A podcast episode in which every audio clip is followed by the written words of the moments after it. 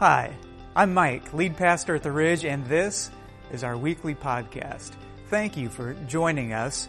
Our desire is for you to grow in relationship with God, connect with others, and to experience God's purpose for life by adding value to the life of another. I hope that this message will build your faith and encourage you as we seek to grow together in God's Word. Enjoy today's message. We have texts and we have tweets and we have snaps, but there's still nothing quite like a good old fashioned card. Eh, there's something about receiving a card that, that makes us feel valued. Eh, like this one. It says, uh, you're a spe- you're a really special person. Your love of life and of people shines through in so many inspiring ways. And if anyone ever deserved the best in life, it would be you. What's not to like about that? Or this one. This card has got butterflies on the front. It says one of the nicest things in the world is knowing someone cares. You open it. It says, if it helps to know someone cares, I do. Well, that feels pretty good. And this card, this one says, remember, this too shall pass. This is a card designed for, for people who are going through difficult times. Let me read the rest of it. It says, remember, this too shall pass painfully, like a kidney stone, but it'll pass. Like, gee, thanks for the encouragement. This one, it's not a Hallmark. Well, before Christmas, we were teaching through the biblical book of First Kings. And First Kings, it's in the Old Testament, which means it happened before Jesus was around. We called this series, as we're teaching through First Kings, influence. And here's why we're calling it influence, because at the very get-go, when God sets up these kings, He says, I'm going to give you guys some influence, like He gives each one of us. And He says, I want you to use this influence to help people to serve people, to, to add value to people. When you do that, you will be fulfilled and good things are going to happen. Well, some of these kings we've seen have done that. Most of them have not. We have two passages left. We'll get one of them this week and then we'll conclude the series next week. We're to 1 Kings chapter 22 and this passage, rather obscure, doesn't get the headlines, but it's fascinating. Here's what's going on. 1 Kings 22, Ahab is the king of Israel and he has not been following the ways of the Lord. Verse 1. For three years, there was no war between Aram and Israel. Peace for three years. But King Ahab, he, he got discontent. There was a city that was located just north of the border that at one time his people were in charge of, but it had been conquered by the Aramites, and so uh, he wanted to get it back. So he went to his ally, King Jehoshaphat of Judah, and he asked him this, verse 4, Will you go with me to fight against Ramoth Gilead? He asked Jehoshaphat to join him in this military campaign. Well, Jehoshaphat, he, he said, I'm in, just one caveat. Verse 5. But Jehoshaphat also said to the king of Israel, first seek the counsel of the Lord. He said, I don't want to just jump right in. I want to know what does God think about this? Great advice. Great way to proceed. So the question then becomes, well, how did they know? How did they know what God's saying to them and how do we? You know, God, He's not in the habit of sending these because He's already given us this. At the Bible. We believe the Bible is not just another good book. We believe it's the book. Through this book, God reveals who He is. What is true? What will help us? What will harm us? Timothy put it this way, 2 Timothy 3.16, all scripture is God-breathed and useful for teaching, rebuking, correcting, and training in righteousness so that the servant of God may be thoroughly equipped for every good work. Equipped for every good work. That means that the wisdom we can glean from the Bible applies to all facets of my life to, to my friendships, to my parenting, to my marriage, to my vocation, to my studies, all of it. Well, in the days of the kings, they didn't have all 66 books of the Bibles like you and I do. there were only five of them that had been written. So King Ahab, he did this. Verse 6, so the king of Israel brought together the prophets, about 400 men, and asked them, shall I go to war against Ramoth Gilead, or should I refrain? He brought in a whole bunch of prophets and asked if it was God's will for them uh, to conquer Ramoth Gilead. With the response of these prophets, it was unanimous. Verse 6 continues, Go, they answered, for the Lord will give it into the king's hand. Which reminds me of a, a story. There's a Fortune 500 company. They were searching for a new CFO. And after an extensive process, they had three candidates for the final interview, brought them in. Just one question. Here was the question. What is two plus two? Well, the first candidate, you know, confidently responds, well, four. CEO shakes his head, asks him to leave. Well, second candidate, same question, what's two plus two? Well, she responds statistically, it's a number between three and five. CEO shakes his head, asks her to leave. Well, the third candidate comes in, same simple question, what's two plus two? This candidate looks directly at the CEO and says, well, what do you want it to be? Hired on the spot. 400 prophets said yes to the king. All these guys, they told the king exactly what he wanted to hear. Not the end of the story. Next verse, verse 7. But Jehoshaphat asked, Is there no longer a prophet of the Lord here whom we can acquire of? See, Ahab's ally, King, ally, King Jehoshaphat, we're going to hear more about him next week. He was a follower of the Lord. He knew the way that Ahab lived. He knew the way that the system in Israel worked. He recognized those 400 prophets had incentive to tell King Ahab whatever King Ahab wanted to hear.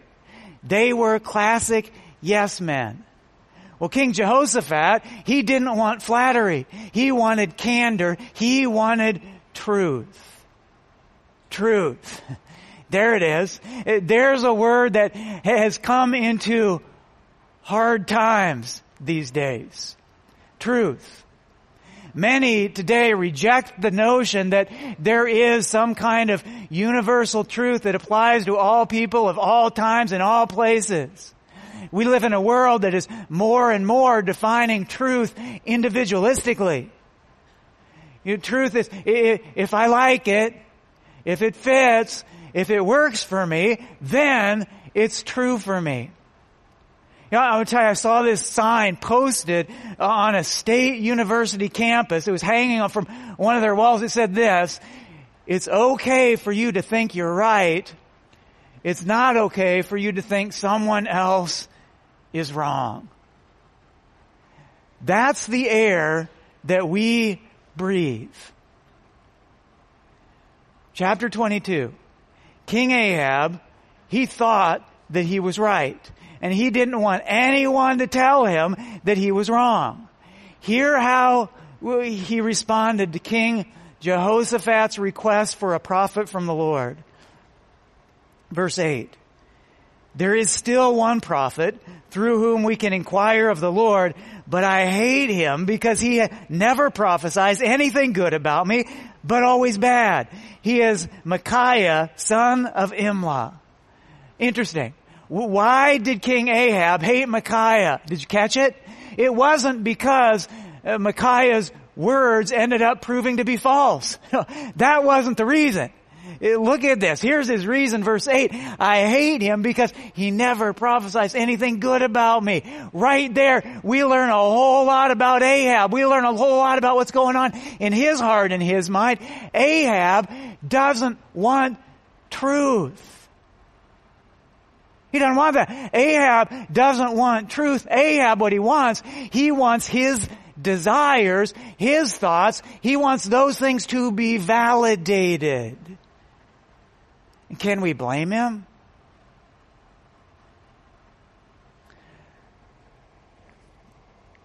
You're a really special person. Well, that's encouraging. Your love of life and of people shines through in so many inspiring ways. I like that. That, that makes me feel good. And if anyone ever deserved the best in life, it would be you.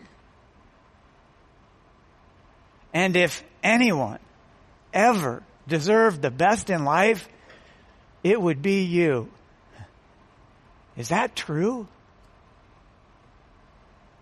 No. But it sure feels good. See, what we can do, it, we, we can start approaching the Bible like a greeting card. You know, when I open it, I want to be encouraged. You know, personally, I'm drawn to the passages in the Bible that say things like, well, God made me. And God designed me and God loves me. And I like the passages that show us, well, God is faithful and God is loving and God is forgiving and all, all those are true. But if I'm really listening to all of this, there are some other things in here. And I don't know about you, but some of the times when I open up and read the Bible, I'm not encouraged. There are times I open up and start reading the Bible and quite frankly, I'm discouraged. I find things in here and think, oh man, I'm messing that up. Do not covet. Oh. Do not lust. Yikes. Do not lie. Well, shucks, because that's how I was planning on fixing the first two things. the Bible, realize it's not a greeting card. That's not its purpose. That's not its intent. 1 Kings 22, King Ahab, he wants to conquer Ramoth Gilead. He wants to expand his territory. He wants to experience more and more success. His ally, King Jehoshaphat, wanted to know, well, is that God's will? The 400 prophets told the king what he wanted to hear. Verse 12. All the other prophets were prophesying the same thing. Attack Ramoth Gilead and be victorious, they said, for the Lord will give it into the king's hand. King Jehoshaphat insisted on consulting a prophet who wasn't on King Ahab's payroll. It's going to be a little different. The prophet Micaiah told Ahab this, verse 17. Then Micaiah answered, I saw all Israel scattered on the hills like sheep without a shepherd. And the Lord said, these people have no master. Let each one go home in peace. In other words, what Micaiah was prophesying, he was saying, King, if you go to war, you're gonna lose. And he added, you will die. Now, do you think powerful King Ahab sitting on his throne wanted to hear that? no. Look how Ahab responds. Verse 26. Then the king of Israel ordered, well, take Micaiah and send him back to Amon, the ruler of the city, and to Joash, the king's son, and say, this is what the king says, put this fellow in prison and give him nothing but bread and water until I return safely. He didn't like what Micaiah said, so he threw him in prison and gave him a low calorie diet. That's what happens here. What do we see? What's going on? Well, Ahab, King Ahab, he didn't want candor. What he really wanted was flattery. The king, he didn't want truth. He wanted, he wanted affirmation. And I think God puts history like this into the Bible so that we will start asking those questions of ourselves. How about me? How about you? What do you want? Do you want to know God's truth? Or do you really just want God's endorsement?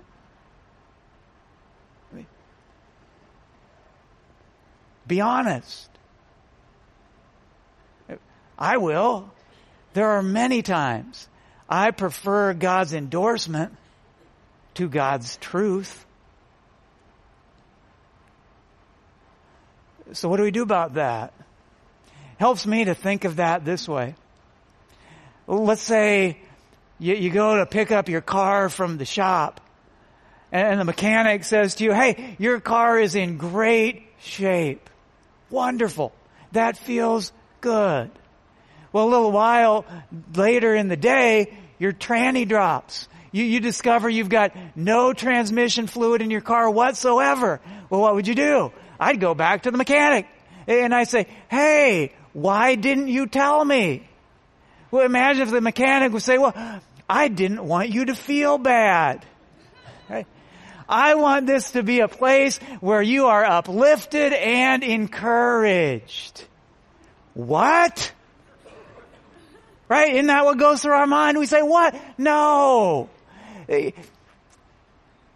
Hearing what we want to hear is comforting. Hearing what we want to hear is nice. Hearing what we want to hear feels supportive. But hearing what we want to hear, chapter 22 tells us, is also dangerous. See, the issue that you and I should be asking as we're discerning, is this good or is this bad? The issue that we should be thinking about as we're discerning, is this right or is this wrong? It isn't, what do I like? And the issue, it isn't what makes me feel good right here and right now. In 1 Kings chapter 22, God is showing us the real issue, the deeper issue should be this. What is true? What's true? You know, that, that's the reason why we do a lot of the things that we do around here. It's the reason why we, we teach through the, the books of the Bible. Let me put it this way. First Kings, the book of First Kings, not my favorite book of the Bible. Doesn't matter. We don't just take attractive topics or take felt needs and then go to the Bible and find some verses that are going to support what we want to say and then throw it out there. That's a very dangerous way to use the Bible. But we believe, we, we believe that the Bible, that it is God's Word, that there's something unique, that there's something special about it. So we believe that the role of the teacher is to simply help us understand what the passage is teaching. So the measure of a teaching, it isn't, do I like it? And the measure of a teaching isn't, well, am I inspired by it? Rather, the measure is this. Do I now understand what God is saying in this passage? And if no, then we failed. If yes, then you are hearing from God. That's the win. Verse 6. So the king of Israel brought together the prophets, about 400 men, and asked them, Shall I go to war against Ramoth Gilead, or shall I refrain? 400 yes men told Ahab, You'll take the city. You'll be victorious. One prophet of God, Micaiah, said, No, you won't. No, you won't. King, that's your plan. That's not God's plan. If you do that, you will lose and you will die. Lose and die or win and conquer. Which of those is more appealing? Pretty easy, right? What the 400 prophets were saying was appealing. What they said, it felt good. What they were saying, it was the majority opinion. What they were saying, it was what the king wanted to hear. Just one problem. It wasn't true. Is that an issue for you? Truth? Is that an issue in your life? See, Ahab, he followed the voices of the masses. He ends up initiating the battle. Here's how it turned out for him. Verse 34. But someone drew his bow at random and hit the king of Israel between the sections of his armor. The king told his chariot driver, wheel around and get me out of the fighting. I've been wounded. All day long the battle raged, and the king was propped up in his chariot facing the Arameans. The blood ran from his wound and ran onto the floor of the chariot, and that evening he died. Ahab. He was pierced by an arrow. He bled out. He died. And how about his army? Verse 36. As the sun was setting, a cry spread through the army, every man to his town, every man to his land, which means Micaiah was right. They lost. They were fleeing. They were retreating. 400 verses 1. What's God saying? What does this mean? Here's what I think it means. Right is right, even if everyone is against it. Wrong is wrong, even if everyone is for it. God's truth isn't influenced by majority opinion. God's truth isn't influenced by individual belief. God's truth isn't influenced by personal preference. Majority doesn't mean right. Popular doesn't mean true. Just because everyone else is doing it, just because everyone else is thinking it, just because everyone else is saying it, just because everyone else is affirming it, just because everyone else is believing it, that doesn't make it true. Application time. Let's apply this passage to our own lives. Just simply ask ourselves the question, well, how about me? How about you?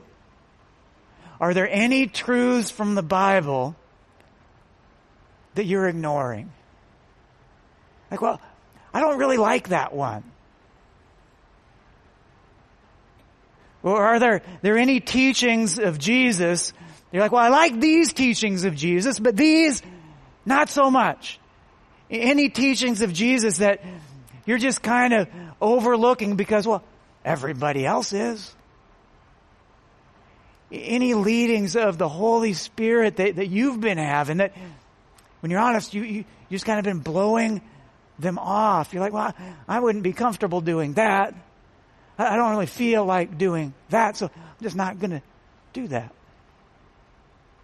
Anything like that stirring up in you?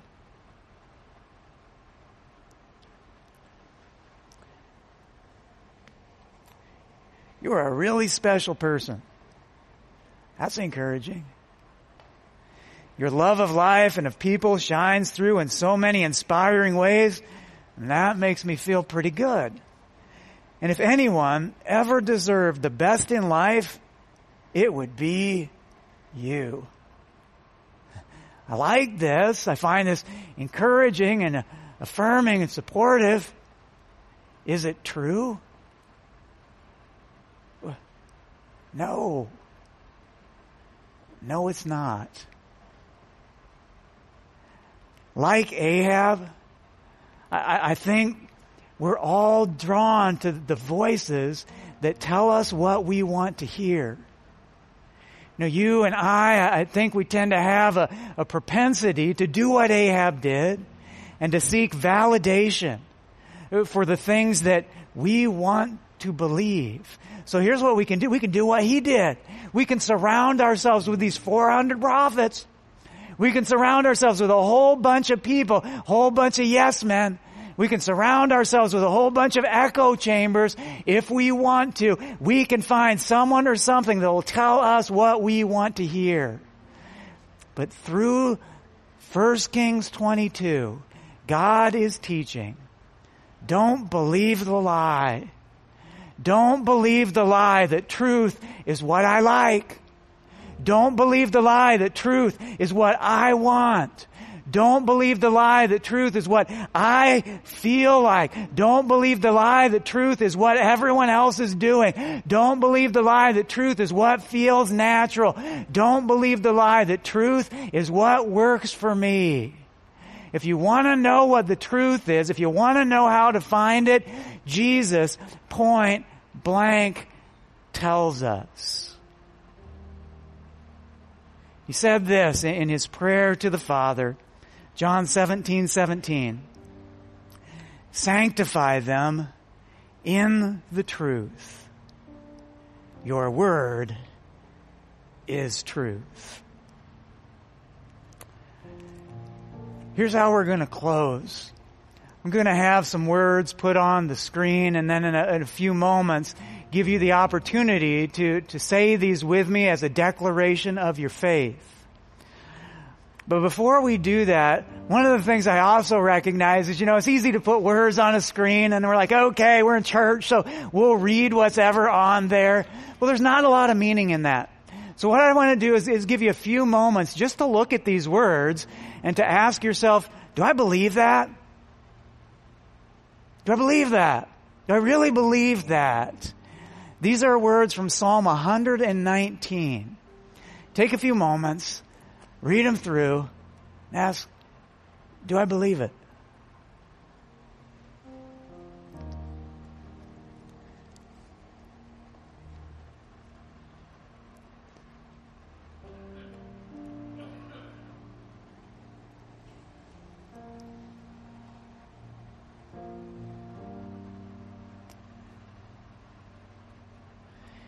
You know, if you're reading those and you're thinking, well, I'm not real sure on that, that's okay.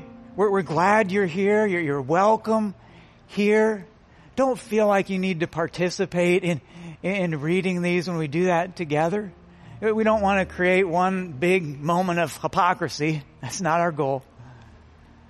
But if you do believe these words, if you believe there really is truth, and if you believe that that truth can be found in the Bible and God's Word, then I invite you to join me and to declare our faith together. Join me. Your Word, Lord, is eternal. It stands firm in the heavens. I got this one. Your faithfulness continues through all generations. You establish the earth and it endures. Join me. The statutes you have laid down are righteous. They are fully trustworthy. Teach me knowledge and good judgment, for I trust your commands. You are good, and what you do is good. Teach me your decrees. Thanks for joining us today and listening to our weekly podcast. My name is Will Heron. I'm the Director of Discipleship here at The Ridge. If you would like to dig a little deeper into what we've been talking about today, uh, be sure to check out Beyond the Sermon. This is a weekly devotional that goes out after second service on Sunday. There you'll find the scripture that we've been looking at, some questions for you to, to dive into. But then there's also a discussion uh, that I have with whoever is teaching that Sunday, and we just dive deeper into different themes and topics from the sermon. If you've enjoyed our podcast, feel free to share it with your friends and also